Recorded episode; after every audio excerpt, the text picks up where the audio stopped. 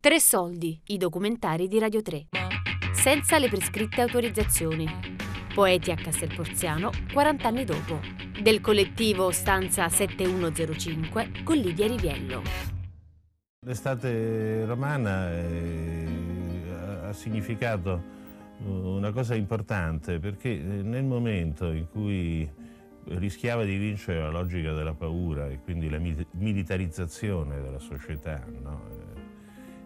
C'è stato al contrario un'estensione del diritto di cittadinanza. La città è tua, la puoi vivere, la, la, la puoi vivere eh, in un modo divertente, piacevole, non devi testimoniare nulla, non devi essere impegnato, non devi sentirti cittadino, è un tuo diritto. E, questa cosa abbia avuto molta importanza. Questa che abbiamo appena sentito è la cara voce di Renato Nicolini, assessore alla cultura del Comune di Roma dal 77 all'85. Furono anni straordinari e grazie a lui si poté immaginare di fare un festival come quello di Castel Porziano. Nel Festival di Castel Porziano abbiamo deciso di parlare noi del collettivo 7105 e siamo andati con alcuni che facevano parte che lavoravano al BIT 72 che era il, il, comitato organizzativo di questo primo Festival Nazionale di Poesia e con altri che non erano neanche pensati siamo andati lì e abbiamo fatto una colazione, anzi un pranzo eh, sulla riva del mare, sul luogo del delitto, per raccontare cosa accadde nel 1979 a Castelporziano in occasione del primo Festival dei Poeti. Spaghetto solo vongole? Per me solo vongole. Lo porto via questi moscardini? No! no. no. Cincin, salute. Cincin.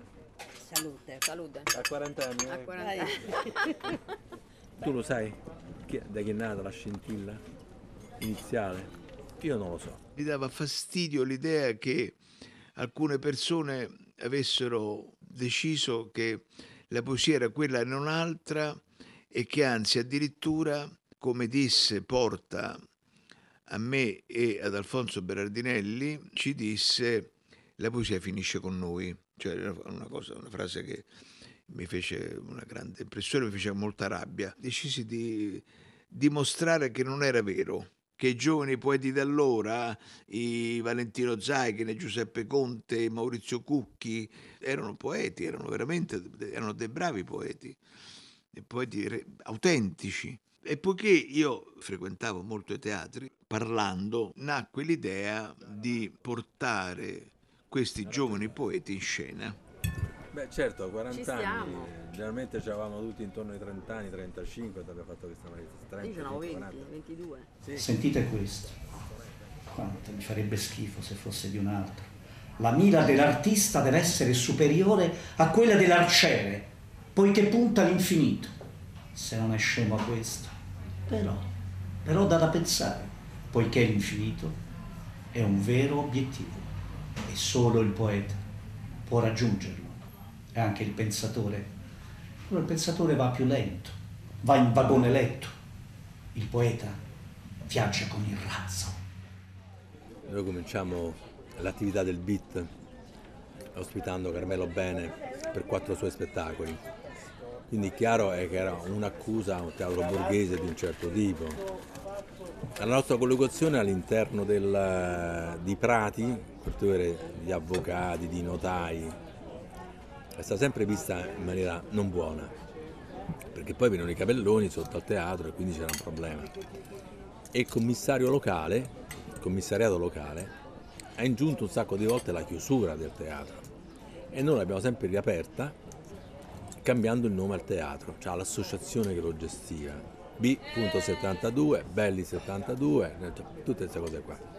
Perché io ho avuto una trentina di processi aveva aperto un locale senza le scritte autorizzazioni. Eravamo attenzionati anche rispetto alla SIAE perché spettacolo, spettacolo uno presume che sia una cosa di prosa, ma la prosa in quel periodo non, cioè, c'erano le installazioni, per cui veniva la SIAE a controllare, cioè vabbè ma dove stanno gli attori? Dove sta? No, c'era sto sto ventilatore, tutto, tutto il beat Mario blu, Romano, Mario, Mario Romano, Romano col, sì. col tuo ventilatore da cinema di quelli grossi. Il titolo del lavoro era Qui non c'è odore, no? per farlo entrare dentro al beat di trasverso, non puoi capire, ma non puoi capire quello che è stato per portarlo fuori. Io capitai al beat insieme a Paola, Paola Febbraro, da, invitate da Giles Wright. E la cosa che ci colpì subito del beat era che era un posto diverso dalla piazza dove passavi, conoscevi persone e poi te ne andavi. Il beat era un posto dove stare. Era un modo molto poetico, un mondo molto poetico il beat. C'erano poeti che arrivavano a qualsiasi ora e, e, la poesia non era soltanto, ovviamente non era soltanto verso, parola scritta, ma non era neanche soltanto voce, era proprio il corpo del, del poeta che passando dentro il palco nero diventava proprio corpo, fino ad arrivare al palco di Castel Porziano che chiaramente ha amplificato ancora di più la cosa. Insomma. Passano altri due anni e venne l'idea di eh, portare questa esperienza da dentro, da, da, da dentro un teatro, dal chiuso all'aperto, da una cantina al posto all'opposto, cioè al mare, non dico all'aperto, ma al mare. L'idea sicuramente è stata favorita dal fatto che era diventato assessore Renato Nicolini. Fu fatta la, la proposta, un abbozzo di proposta fu fatto a Nicolini il quale, come era nel suo carattere, ne fu entusiasta. Castel Porziano fu un'invenzione geniale di tre persone molto diverse, Ulisse Benedetti, Franco Cordelli e Simone Carella soprattutto. E il BIT 72 aveva da anni proprio il desiderio di fare questa manifestazione, di far venire tutti i poeti della Beat Generation eh, insieme a Yevtushenko, ai poeti europei e italiani, eh, per parlare di poesia.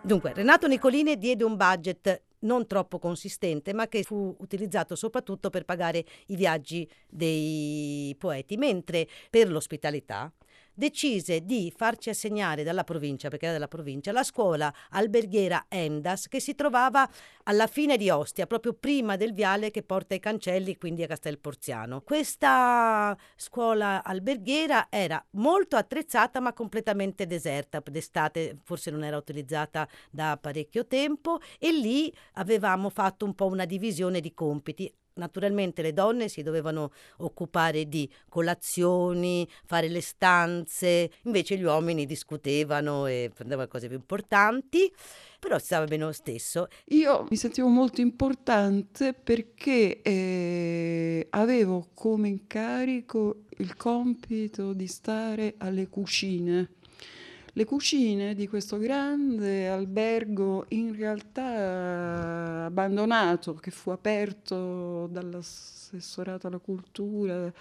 in cui c'era Nicolini mi sembra per l'occasione. E allora c'erano queste cucine immense. Quindi ricordo questi grandi pentoloni di latte che bolliva altri di caffè, cioè neri, bianco e nero, non c'erano colori, era illuminata al neon e io andavo, tentavo, ci riuscivo perché non era poi così difficile, insomma. Mi ricordo però che c'era Gregory Corso, personaggio, persona poeta, bravo e simpaticissimo, il quale lui era curioso, veniva a vedere tutto, cosa fate, cosa fate, what are you doing, what are you doing, e mm, girava vestito mezzo nudo, non perché avesse caldo, era proprio il suo abbigliamento, sempre aveva questi pantaloni bassi come hanno i rapper eh, adesso, e lui aveva anche tutto sbracciato e si vedevano tutte delle ferite, come, sai i romani sono sempre curiosi, ah che c'hai, ha detto uno che doveva essere una guardia, perché ci avevano messo anche una guardia così che fingeva di controllare, e lui ha detto, erano chiaramente tutte ferite fatte dalle varie punture che lui si faceva per l'eroina, e invece dice, is a tiger. E poi disse, I have a Cadillac on my vein. Che non mi ricordo se è una sua poesia o se lo diceva Veravonte, ma sapete, ormai si, si incrociano le cose. Il poeta, poeta sempre, poetezza sempre. Oltre a Gregory Corso e altri poeti molto più disponibili, c'era anche l'inavvicinabile Burroughs, William Burroughs. Barrocks non vuole assolutamente fare la colazione con tutti gli altri al bar. E io e Paola ci, subito ci presentammo, facciamo noi la colazione per Barrocks e gliela portiamo in camera, per cui abbiamo portato la colazione tutte le mattine a Barrocks, che per noi era proprio il massimo. No?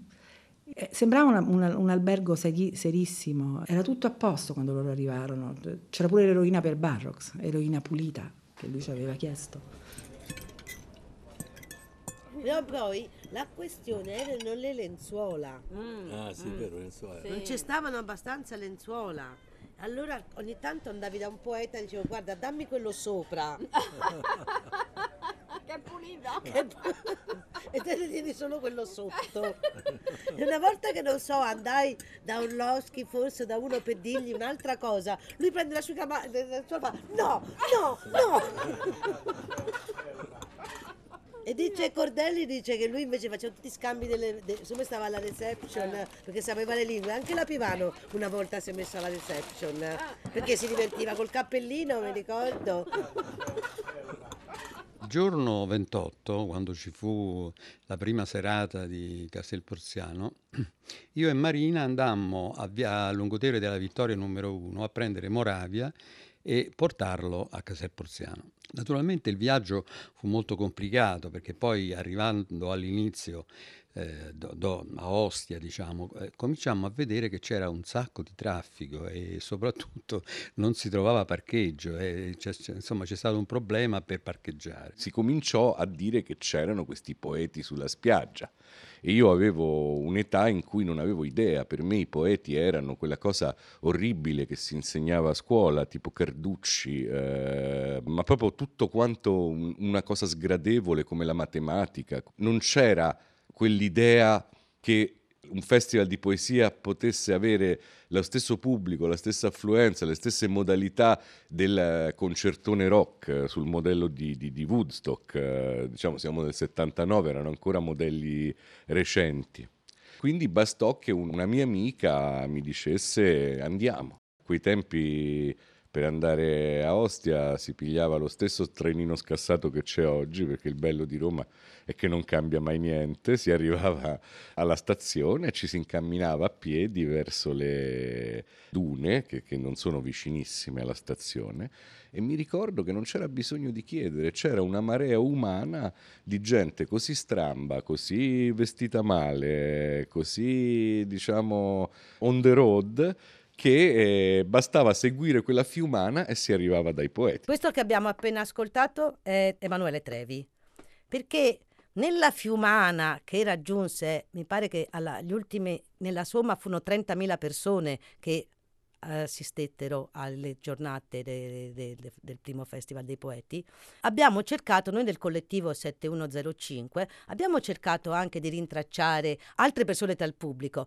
Noi che ci lavoravamo, che collaboravamo, che vivevamo al beat, eravamo abbastanza giovani, avevo 25 anni, Simone ne avrà avuti 10 più di me, ma insomma eravamo piuttosto giovani. Il pubblico era anche nostro coetaneo e anche molto più giovane. Ne abbiamo cercati di rintracciare, ma o sono morti tutti o non ne vogliono parlare, ma siamo stati fortunati perché abbiamo rintracciato sia Emanuele Trevi che c'era, sia Angelo Ferracuti che anche lui era nella Fiumana che raggiungeva la spiaggia di Castel Porziano in occasione del Festival dei Poeti. Ho letto su Lotta Continua che c'era questo festival de- di poeti che poi io eh, ammiravo tantissimo, ero un grande lettore eh, della letteratura americana, in particolare la Big Generation che in quel momento aveva- era stata riscoperta insomma, dalla, dalla mia generazione.